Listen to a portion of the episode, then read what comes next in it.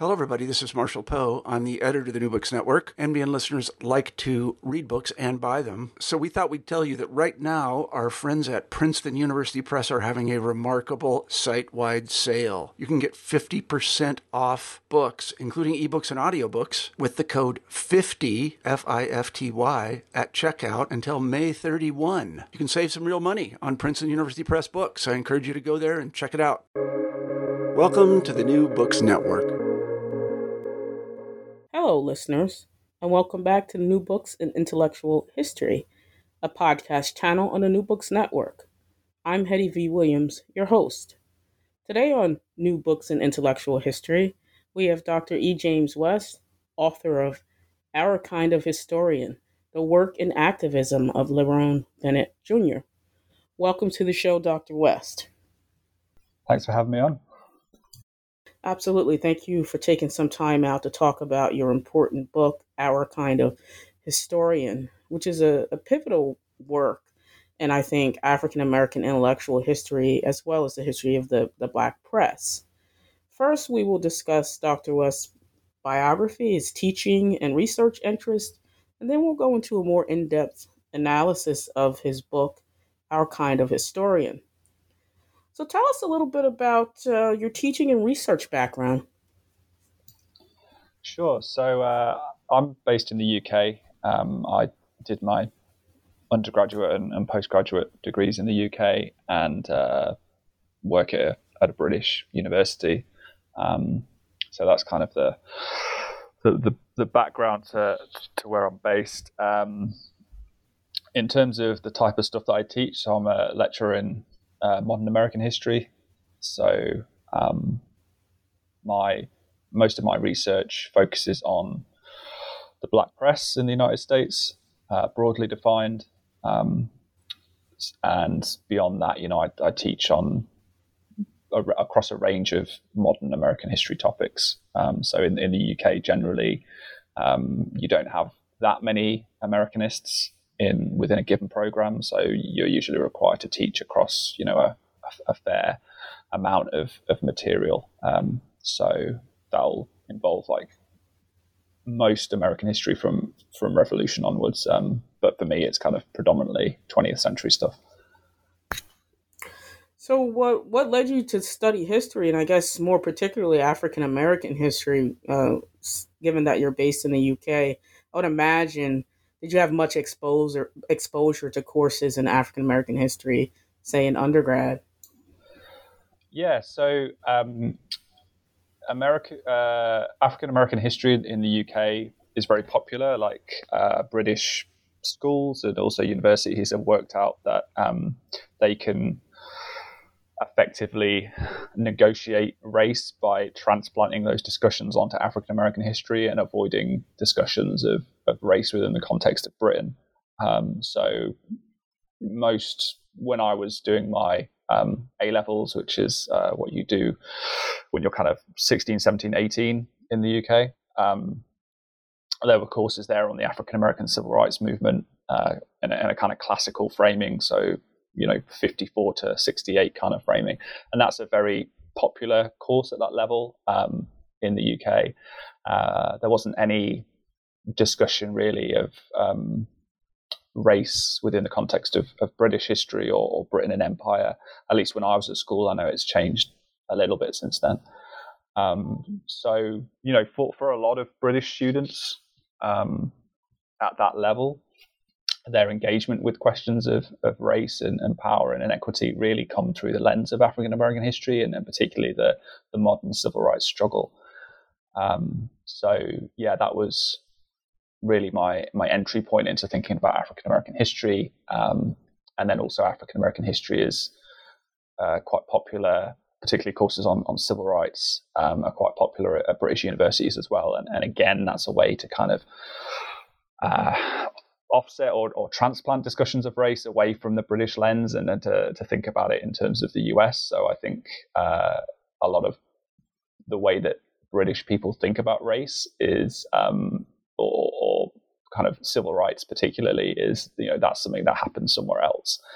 Um, you know, a lot of British undergraduate students will be able to list you the names of you know prominent civil rights leaders in the US, but uh, they probably wouldn't be able to name many, if any, uh, civil rights leaders or, or, black leaders in Britain, um, and that speaks to a real kind of gap in in the way that British universities teach uh, about these about these subjects, and, and, to an extent that's starting to change now. Um, and there are a lot of uh, scholars working within the UK Academy now who are doing a very good job of trying to address that balance. So Kennetta Hammond Perry, who's at uh, De Montfort University in Leicester, um, is is one person who's who's taking a lead on that.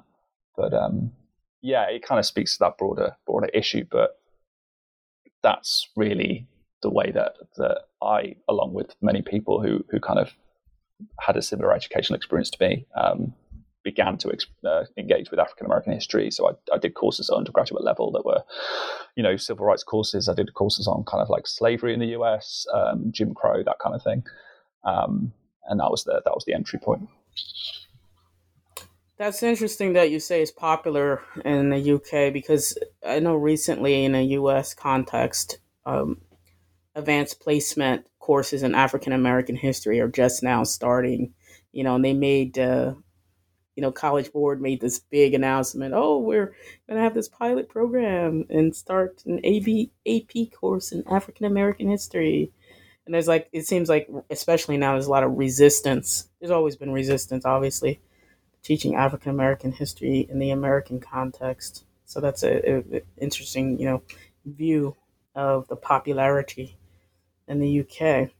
So let's turn more uh, directly to this question of intellectual history. Is a question I like to ask everybody that I interview, and you know, intellectual historians are always obviously kind of debating the definition of their field and how to define it and, and so forth.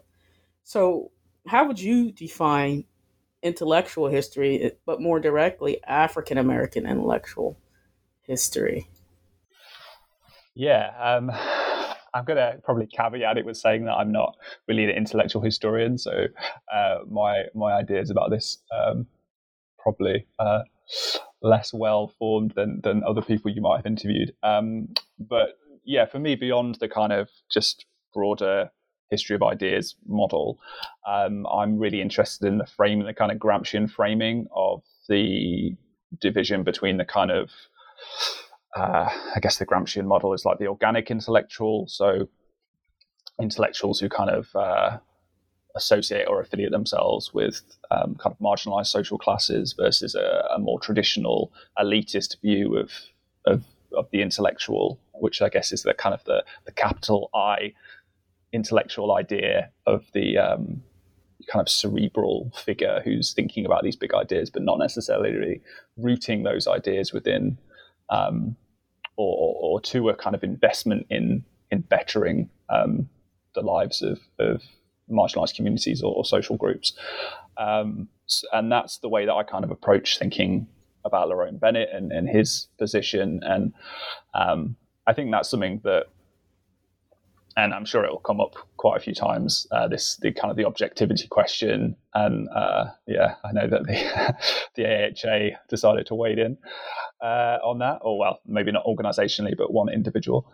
Um, and I think for a, you know for a lot of African American people, people who we would see as part of a, a kind of canon of African American intellectual history, um, that idea of of intellectual history being a, a more abstract idea is has always been quite facile because you know what is the purpose of thinking about ideas of um, you know intellectual, like not just the, thinking about broader ideas of intellectual history, and uh, but also thinking about how we apply those ideas for pragmatic, real world benefits, and you know, for African American historians and intellectuals, primarily the betterment of African American people, and thinking about racial justice and, and racial uplift. So. Uh, yeah, I, within the kind of broader framing of African uh, of intellectual history, I think you know African American intellectual history as a as a subcomponent of that um, is very important because it obviously uh, reminds us that this division between a kind of traditional elite intellectual and then the organic intellectual um, quite quickly breaks down when we kind of look at marginalized groups or marginalized people within American history. Um, so yeah, that's kind of my entry point into into intellectual history, and then obviously Bennett is uh, the person that I'm most interested in for this book. Sure, it's I and, and I would imagine you will have critics if you haven't already read, you know, reviews of your book who would probably say, well, is two questions they might raise is uh, Bennett a historian? Is he an intellectual? He's a he's you know you're using the Gramscian framework, so more like a public intellectual and or activist intellectual. Uh, and that's a big debate too, obviously, in intellectual history. You know, what what does that mean then? Right? Is he a presentist? We're not going to go there. I thought it was just uh, put in there as we start to yeah, look at. I'm, I'm just gonna. I mean, I, I, don't even know why this. Like, yeah, we can just allow that. But it, that the that I'm not gonna like rant about that guy's article, but it just even didn't even make sense because it's like one of the first things that undergraduates like break down is the kind of like fallacies and limits of the idea of historical objectivity. Um, so the fact that the you know one of the main guys in the AHA is, seems really hung up on this idea still um, seems a little bit uh, bizarre.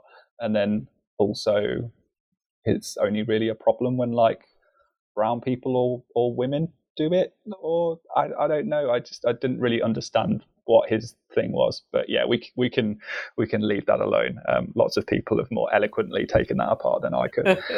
um, yeah, I mean, definitely looking at somebody like Bennett is, uh, and his like I don't want to say contempt or disdain for this notion of objectivity, and the fact that you know he's saying, hey, you know, I need to use what I have to to get freedom you know the, the work itself is a part of the project of black freedom you know trying to document our history and our past and using it kind of as a, a tool or weapon to um, secure some freedom at the present. But let's talk sources. Um, obviously this is one of the first extended um, histories of the life and work of, of Lerone Bennett. And so I'm wondering about sources and your um, access to sources. Can we talk a little bit about the sources you came across and putting this book together and maybe some challenges? Yeah, absolutely. Um, so the the two most important resources um, in terms of papers for this project were two. So when I started the process of this book um, and the and the, like a previous book that also involved Bennett quite heavily. Um, those two archives were unprocessed, and then they've kind of been getting processed as I've been writing. And then, so one of those paper collections is, is at Emory University, um, and that's a relatively small but quite rich collection of, of Bennett's papers. And then there's another much larger collection at Chicago State University. Um, so those are the two most important individual papers that I, I used, and um, I'll just quickly say, particularly the Chicago State papers, um, that was only really possible through a fellowship um, I had with the Black Metropolis Research Consortium in Chicago, and um, particularly the generosity of archivists at Chicago State, in particular Aisha Hakel, who uh, I, I, believe now she's based in Charleston, and then um, Raquel Flores Clemons. Um, and they were really instrumental in helping me get access to those papers. Um, and then outside of that, um, a lot of papers that were in, connected to people at Johnson Publishing Company.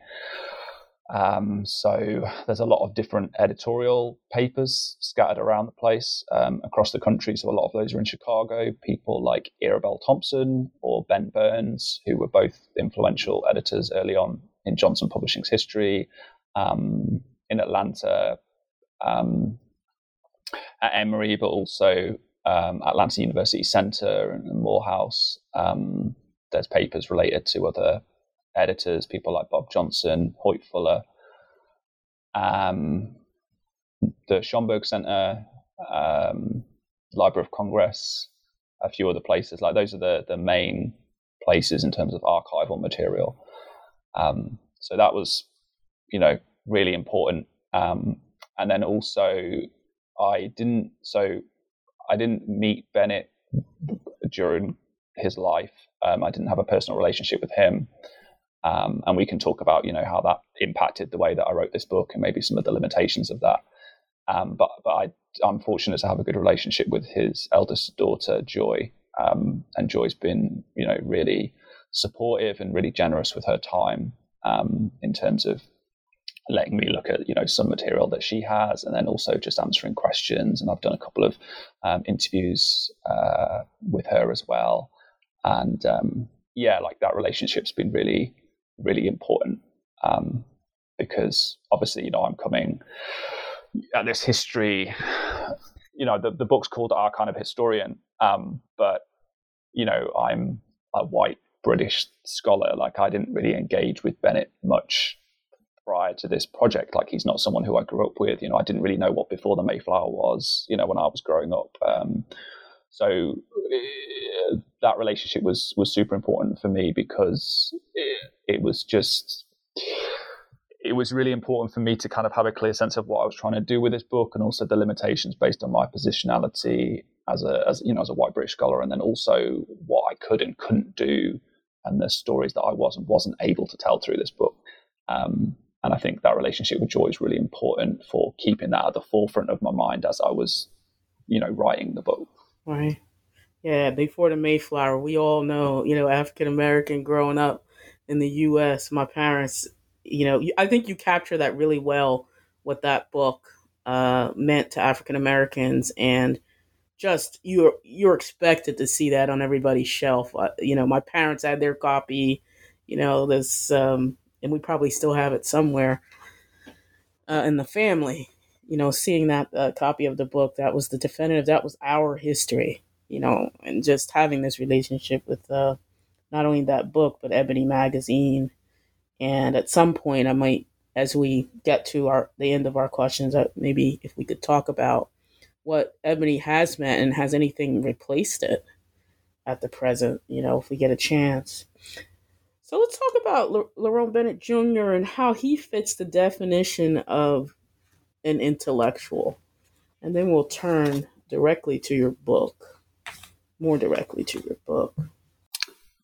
Yeah, so Bennett, um, he's not someone who comes from a like the way that he becomes a public historian or a public intellectual is not a direct line. Um, you know, he's he's born in the South. He's he's born in the Delta in, in Mississippi Delta in Clarksdale, and early on in the book, I, I spend quite a lot of time about the geography and thinking about the geography of where he grew up, and uh, that was really important for me. First of all, just to kind of get a fuller sense of you know, what is the sea that Bennett is swimming in within the context of, you know, 1930s Jim Crow Mississippi, um, and the way that informs his early life. Um, but also that experience growing up in Mississippi um, really puts in place some of the core ideas that he has about the role of history and the function of history and its relevance and power for black people um, that he kind of realizes in a fuller sense through his through his later professional career. Um, so yeah, his his time in in Mississippi and growing, growing up in Jackson in particular was was really formative for him um, intellectually. Um, even though you know he wasn't thinking at that time, you know, how am I going to conceptually write about and think about history later on. You know, it was just very formative. Um, but then looking back, it was obviously a really important moment. Um, and then he goes from Jackson through the, the, the, school system and, and he decides that he wants to go to Morehouse. Um, and, and, he wants to become, you know, a Morehouse man. Uh, this quite gendered vision of, of, of black excellence um, that he sees embodied through some people, some of the men that he knows in Jackson. Um, and then he, he goes to Morehouse, and, and Morehouse in in Atlanta is uh, you know an incredibly important uh, period in his life. You know, he, he comes under the influence of, of Benjamin E. Mays, who, alongside, you know, John H. Johnson, is one of the, the most important male figures in his life um, and a really major influence over his thinking about activism and about, um, you know, writing and, and education. Uh, and then he he ends up he, he works for a short period for the Atlanta Daily World, um, one of the few daily black newspapers in the country, um, and that's his you know his, his training almost as a as a professional black journalist, um, and then he and then he moves to Chicago in the early fifties, early to mid nineteen fifties. Um, so he's he's coming of age at this really really interesting moment um, within the kind of broader arc of African American history um, when you think about, you know, he's, he's born in, in 1928 and he grows up uh, within the context of the Depression in, in Mississippi. And then he enters Morehouse at a really critical moment in that institution's history during World War II, uh, where it's really struggling for students. And, and Benjamin Mays arrives as the, the Morehouse president and he really transforms the institution in quite a short period of time.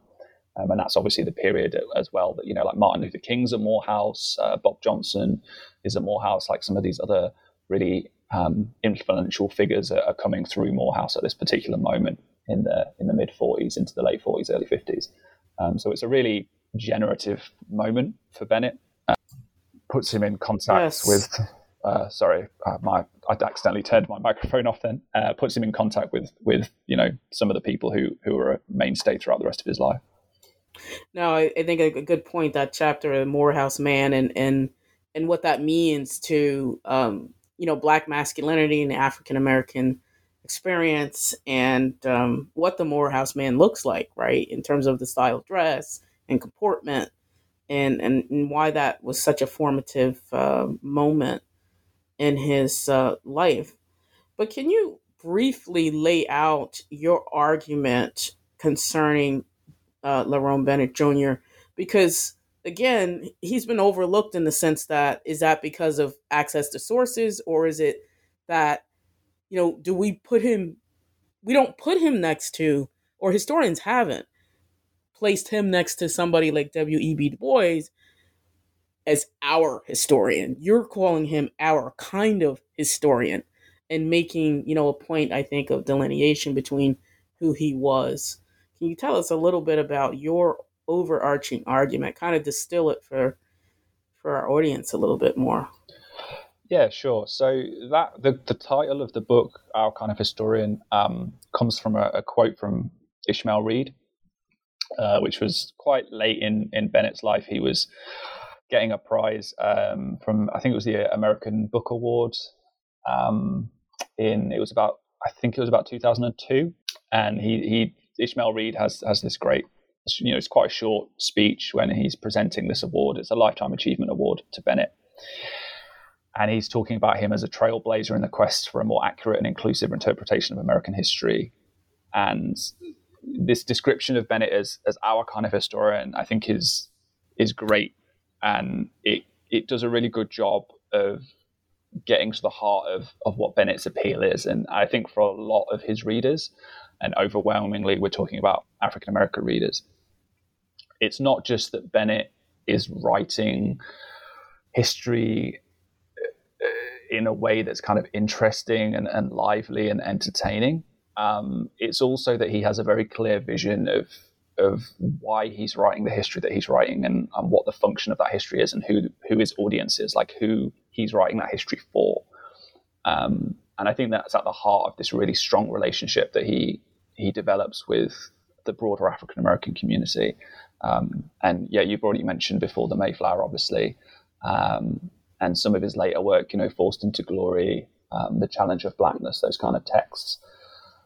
It, they just he he writes in a way that really connects with people, um, and that's I think at the heart of his um, his popularity. And, you know, people like John Hope Franklin and, and Du Bois and, and, other black historians and intellectuals, like, you know, they're very well known, but there's not that kind of warmth or intimacy of the relationship. I think in the same kind of way for a lot of people as as there was with Bennett.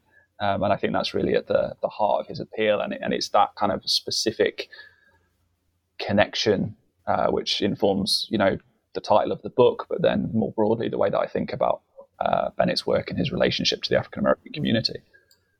Yeah, I, I tend to. I was I was going to throw John Hope Franklin out there, but I, I you know I see your larger point in, in terms of his access and his public as a public historian. Really, before it becomes in vogue, you know, he's a public figure, public historian. He's speaking to the masses as opposed to writing textbooks for you know a college classroom.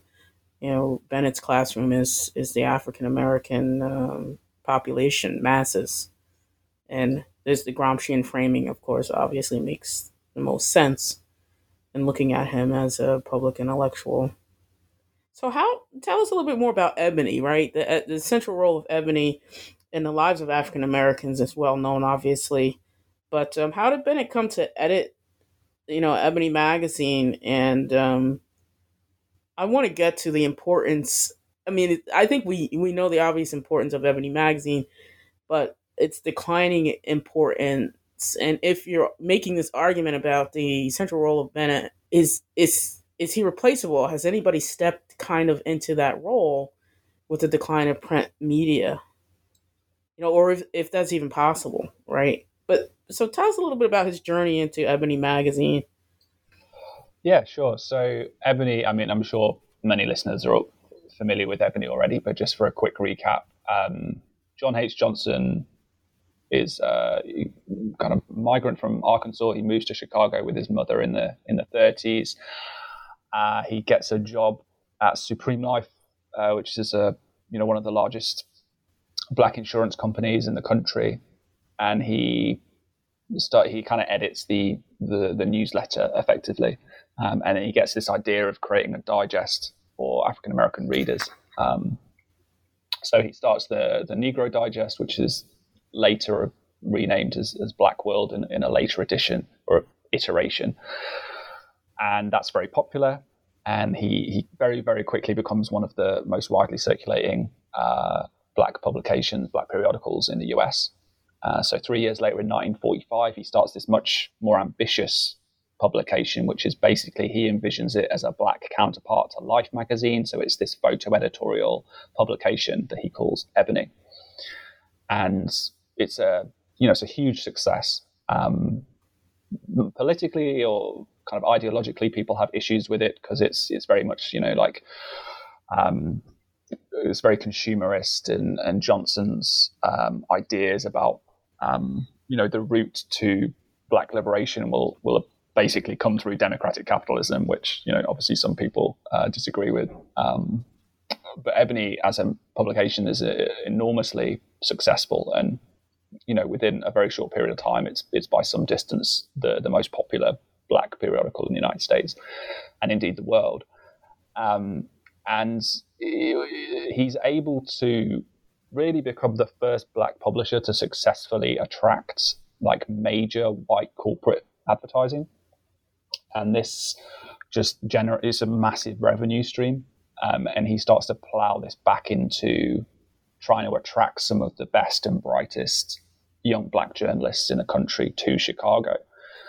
Um, and one of those people is Bob Johnson, uh, Robert Johnson, who was then working at the Atlanta Daily World. And he comes and he starts working on Jet, and, and Bob Johnson eventually becomes the like base, uh, the managing editor of, of Jet, or the, or the executive editor of Jet. And when Bob Johnson arrives. He speaks to John Johnson. He says, "You know, there's another guy down in Atlanta that I've worked with, uh, and you should really take a look at him. You know, he's he's got the stuff." Uh, which was Lerone Bennett. Uh, so on Bob Johnson's recommendation, John Johnson invited Bennett. Uh, Bennett, you know, decided it was it was the right time to leave Atlanta, new challenge. He comes to Chicago. Uh, initially, he works for Jet, but then after about a year, he moves to Ebony, um, and then you know, he in throughout the 50s, he's making his name as at Ebony. You know, he's a he's a well respected journalist. He gets some choice assignments, but you know, no one no one thinks of him as a historian. Like he's not writing historical pieces. You know, the thing that really changes is that Bennett persuades Johnson that he's the right man to take on a series that Ebony runs. So, which is which is kind of envisioned in the late fifties, and then it, it, runs in the early sixties, uh, which is a, a Black History series. You know, the first major Black History series that the magazine has done, and that that's the basis. That series is the direct basis for what becomes before the Mayflower, um, and that's really that series and before the Mayflower is what transforms Bennett's role in a very, very short period of time. So Bennett goes from being, you know, a well respected, uh, very capable journalist, um, but not really someone who is who's seen of uh, seen as a kind of like a, a, public intellectual or public historian or anything like that. Very quickly, uh, the enormous success of, of the Ebony Black History series and then the enormous success of Before the Mayflower uh, catapult Bennett into this position as, as being one of the nation's most visible uh, black popular historians. Um, and that's really kind of the basis for his relationship with the magazine and then his relationship with the, you know, broader community moving forward. I, you know, as you were talking, I started to think about you know, the, the second part of that question is about who who steps into that space in terms of a, a, a print magazine or, or maybe television media as a as a as an institution that Ebony was, and I just started thinking about um, BET and how uh, it be, it becomes to an extent a laughing stock among you know African American comedians, and you know the Boondocks. Obviously, that cartoon is constantly um, lampooning um, BET as when you think of black media conglomerates, we think of Ebony, we think of Jet, we think of then we start to think of BET, but it doesn't have the same place or space in black life that Ebony does, and it even to an extent becomes I don't want to say it becomes kind of a joke, but for Aaron McGruder it does, right? Like it couldn't step into the space that Ebony was and you know that that's just a, you know an interesting question for me. Do you think there's anyone who in black media at the present is is comparable to to uh, Lerone Bennett Jr. or and or institution that's comparable to Ebony? Um, I don't think so, and I, I, but I think a lot of it is is a kind of specific context to specific kind of confluence of different people um, you know, Johnson Publishing as an institution, I don't think it's an exaggeration to describe Johnson Publishing as one of the most important black institutions of the 20th century.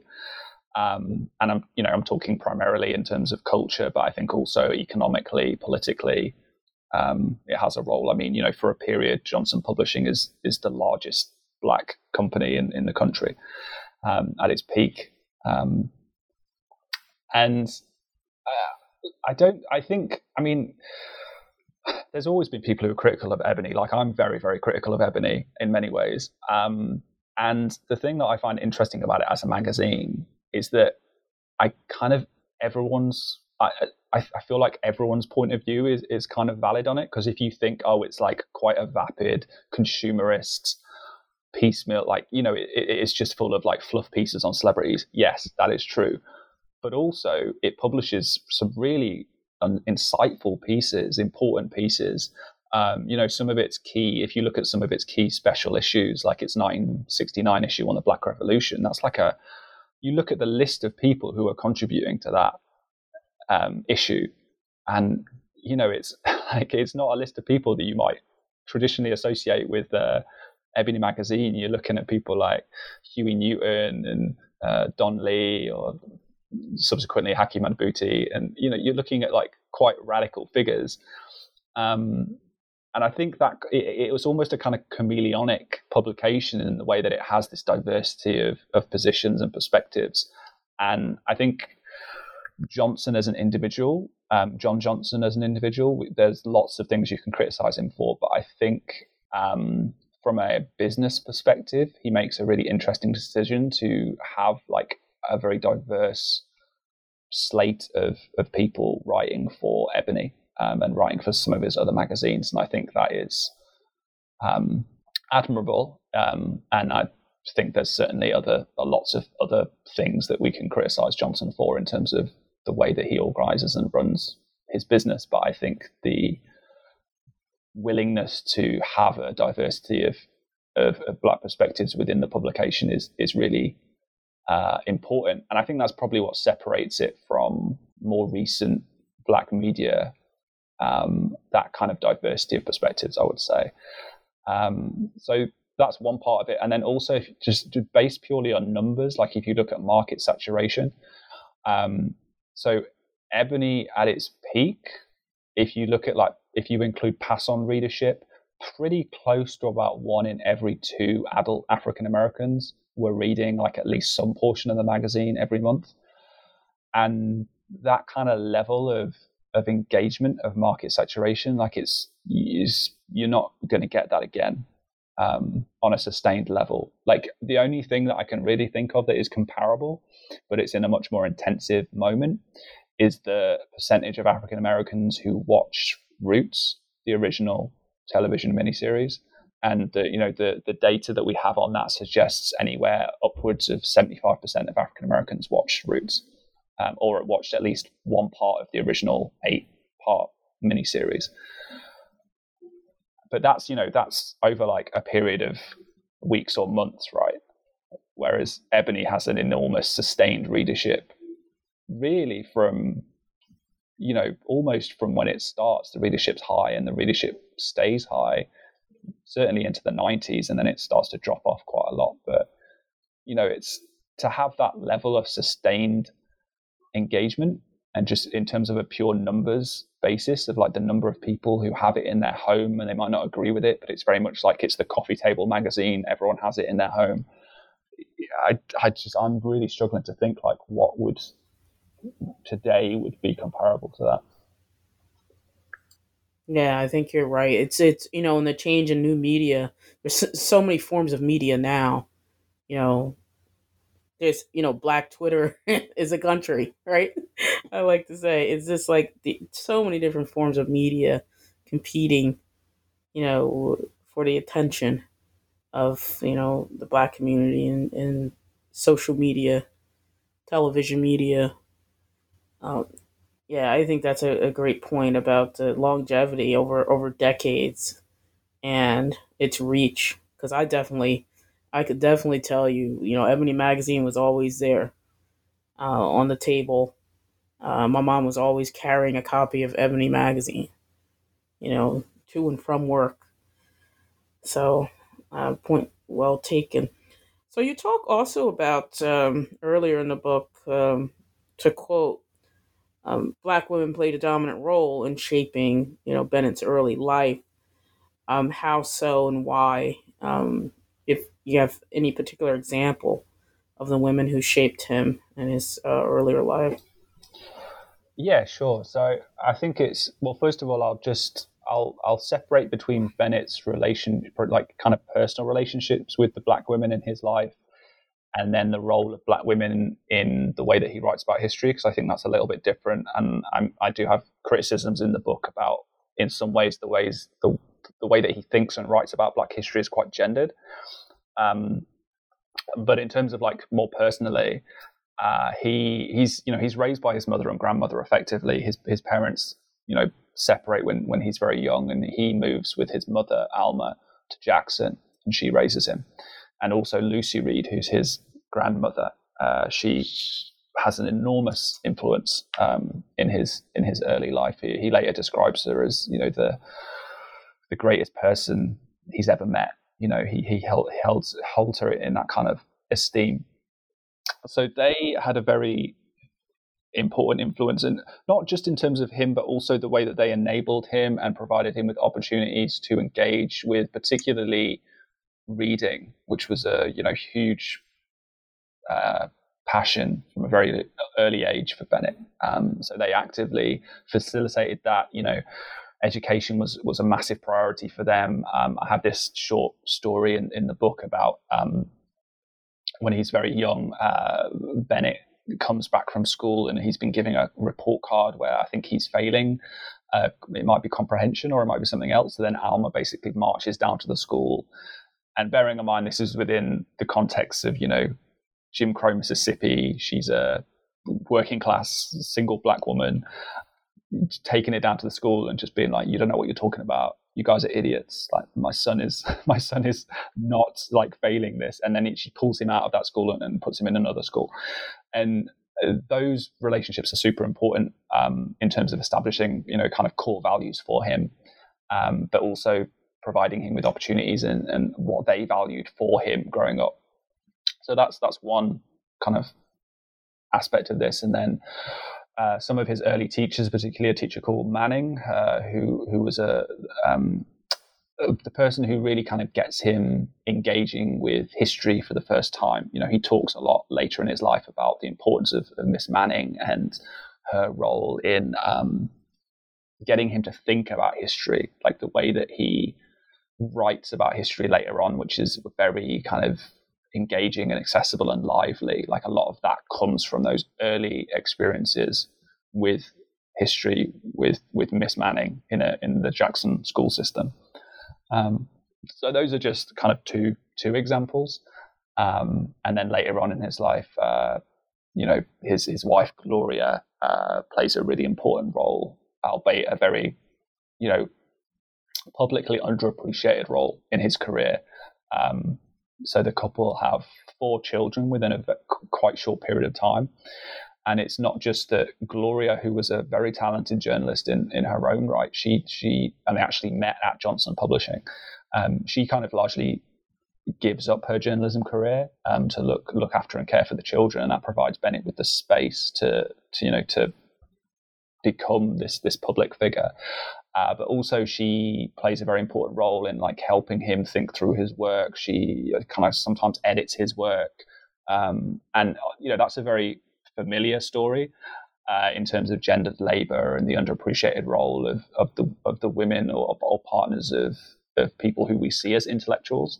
Um, so that's not by you know that's by no means something that's exclusive to Bennett. Um, but yeah, it's worth obviously flagging the Gloria's role in in what he would would later become in terms of his public prominence.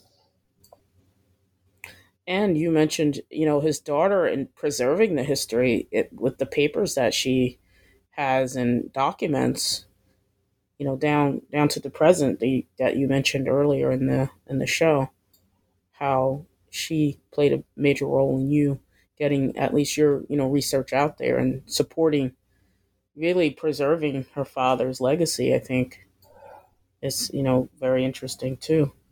Yeah, I think for Joy as well. Like Joy was a journalist, so she kind of, I think she understood that aspect of her father's professional career like very well. And they actually, I believe, they worked together for a short time at Johnson Publishing. Um, you know, towards very, you know, towards the, the end of end of his life uh, or his career there. Um, yeah, and, and Joy is someone who's very.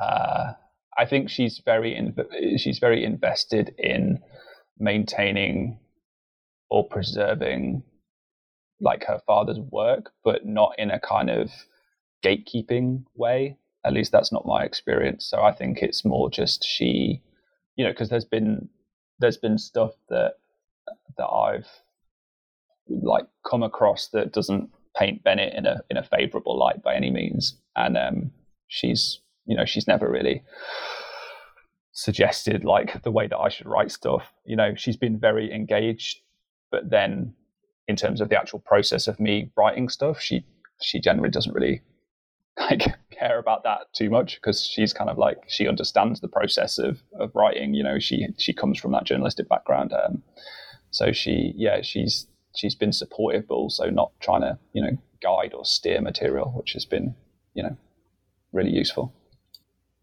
Sure. So tell us more about Bennett's role in the in the civil rights movement, civil rights era, including you know his writings at that time. What you know, how does he shape civil rights movement in what ways, you know, through his writings and so forth. Yeah, so I think there's there's probably two quotes um, that are kind of at the forefront of my mind thinking about that question, and and the first is uh, Jesse Jackson. So Jesse Jackson described Bennett as the um, the most read voice of the freedom struggle. that's a direct quote, and we can litigate, you know, whether that's actually true or not. But it gives a sense of like his reach, particularly during the '60s and into the '70s. And then also the other aspect of this is someone like John Henrik Clarke, who writes this really interesting profile of Bennett, which appears in Freedomways in uh, I think early 1965, and he describes Bennett as one of the most prominent figures as this like new wave of um, black scholars uh, who were effectively activist intellectuals, who were who are people who are not just writing about the movement, but who are on the movement front lines in, in some ways, uh, who are active participators in as well as astute interpreters of. Uh, that's a quote from Clarke.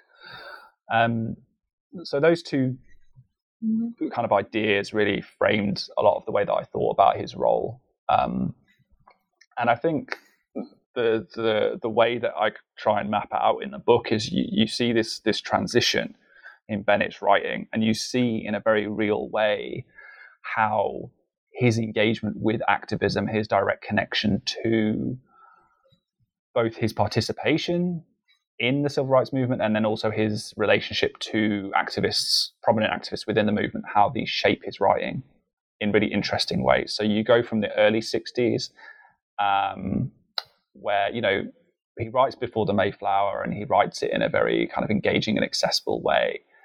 Um, but it's still, it's not really a kind of theoretical text or he's not really thinking deeply about the relationship between black history and black activism uh, but then by the end of the 60s into the early 70s, he's writing these really interesting, quite theoretical, conceptual collections. So the mo- the one that I would flag for for people listening is the Challenge of Blackness, which came out in 1972, and which is a collection of speeches and addresses and, and essays.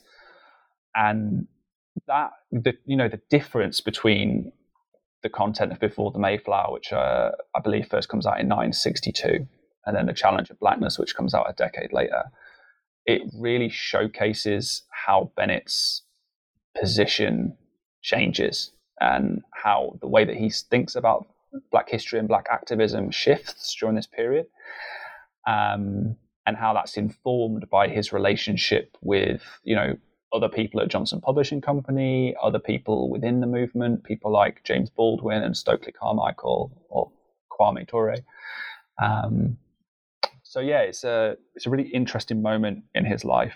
And again, you know, I think for Bennett, thinking about him more broadly, it's useful because that's a transition or an evolution that a lot of people undergo during this process. So, or this period. So this, you know, this is by no means Bennett alone, um, and that's one of the things that I think so interesting about him as a character. Like the the questions and the struggles that he has, and the way that he thinks about Black history and Black activism for a lot of people, they're you know going through the same type of thing, and he is very good at vocalizing those type of questions and issues for people, and then you know seeing that transition, um, I think is is really interesting.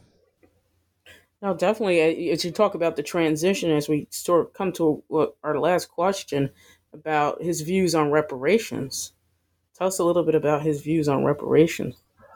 Yeah, so this is one of the um, and just for context, so for listeners, I, I wrote an earlier book called Ebony Magazine and Lerone Bennett Jr., which was focused more specifically on his role at Ebony.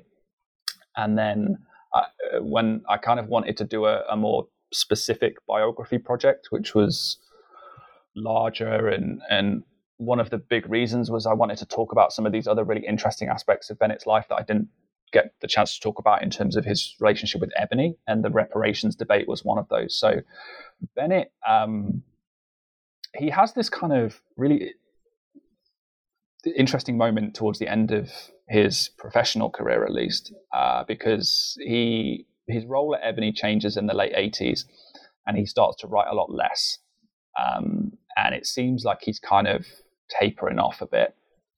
But then you get this one-two punch around the turn of the 21st century. So you see the publication of Forced into Glory, which is his, you know, highly controversial uh, magnum opus, if you like, uh, of Abraham Lincoln as a white supremacist, which um, you know is one of the books he's he's probably most uh, well known for now. And then he plays this kind of influential role locally in Chicago um, in the movement for reparations. And Bennett, so Bennett's role, so he is not someone who is leading the revived demand for reparations, which come around the turn of the 21st century. You know, he's not really connected to organizations like N'COBRA. He's not someone like Randall Robinson, who's, you know, at the front line of that. Um, but what I wanted to show in this book is, is, some people are quite dismissive of Bennett. They lump him in with like black public intellectuals or public figures who basically kind of jump on the reparations bandwagon. Um, but what I wanted to show was that actually these ideas were something that Bennett had been thinking about for decades, and you can actually trace that lineage back to, you know, the 1960s in Chicago and the way that he's writing about uh, the idea of reparations then. Uh, so that was, you know, a really important way for me to kind of finish off the book, if you like, because I wanted to show that there was this revival of, of interest in reparations, and Bennett played a kind of interesting role in Chicago. You know, he has this really impassioned speech at a um, public hearing where the Chicago Council is debating whether to pass a resolution on reparations, and, and Bennett's speech plays a really big role in um, seeing the passage of, of, of, that resolution, and that's I think the, one of the first. It might be the first in a in a major U.S. city where a, a, where a city council has, has passed like a formal resolution on on the question of reparations um, for slavery. Um, so yeah, like in that sense, he has a, he has a kind of quite important role in Chicago. Um, but then I really wanted to again, kind of coming back to the one of the the overall themes of the book. I wanted to show how this was, you know, the idea of reparations wasn't just something that Bennett picked up in 2000 uh, and ran with within this context of a revived, revived interest in reparations. Um, you know, I wanted to connect it back to first of all the way that he would had been thinking about reparations throughout his career, um, but then also link it back to that broader debate about reparations, which goes back into the 19th century. Um, you know, and like people, you know, Callie House and, and those kind of earlier activists. Uh, so it was really part of that, you know, I, I, thought it was a nice way to kind of finish out the book because it, it comes back to those main ideas of where Bennett fits within this broader trajectory of African American history and, and, and activism, um, both individually in the way that he writes and he thinks, um, but also connecting him to that, that longer tradition and, and continuing tradition. Sure. That's intellectual history, Professor. Looking at these uh, ideas over time and how they developed. And um, so, as we end today, tell us a little bit about what's next for you. I know you have two books that just came out. Man, a very productive uh, scholar. What what's next for you? Uh, yeah, so um, yeah, I just had so this biography came out, and then I had a book that came out with Illinois earlier this year, which is uh, it's called A House for the Struggle, and it's about the black press and the built environment in Chicago. Um, and then what I'm working on at the moment, so I'm writing. A, it's a kind of a survey history of the modern black press for Edinburgh University Press. So I'm writing that at the moment. Um, and then also I'm involved in the Black Press Research Collective with uh, Professor Kim Gallon, uh, who's was at Purdue but recently has now moved to Brown. And uh, yeah, we've got some really exciting stuff planned uh, for that. So hopefully there'll be more coming out over the next couple of months about what exactly we're, we're going to be able to do with the Black Press Research Collective moving forward, um, particularly with an eye on uh, 2027, which is the, the bicentennial of the, the Black Press in the US. So we've we've got some exciting stuff uh, lined up for then. So yeah, keep uh, keep tuned, I guess, for that. Yeah, sure. It sounds like uh, you're definitely involved in many different projects, and we look forward to reading uh, in your next book and looking at your uh, other uh, research. And thank you again for uh, participating in this interview for the New Books Network. Thanks for having me.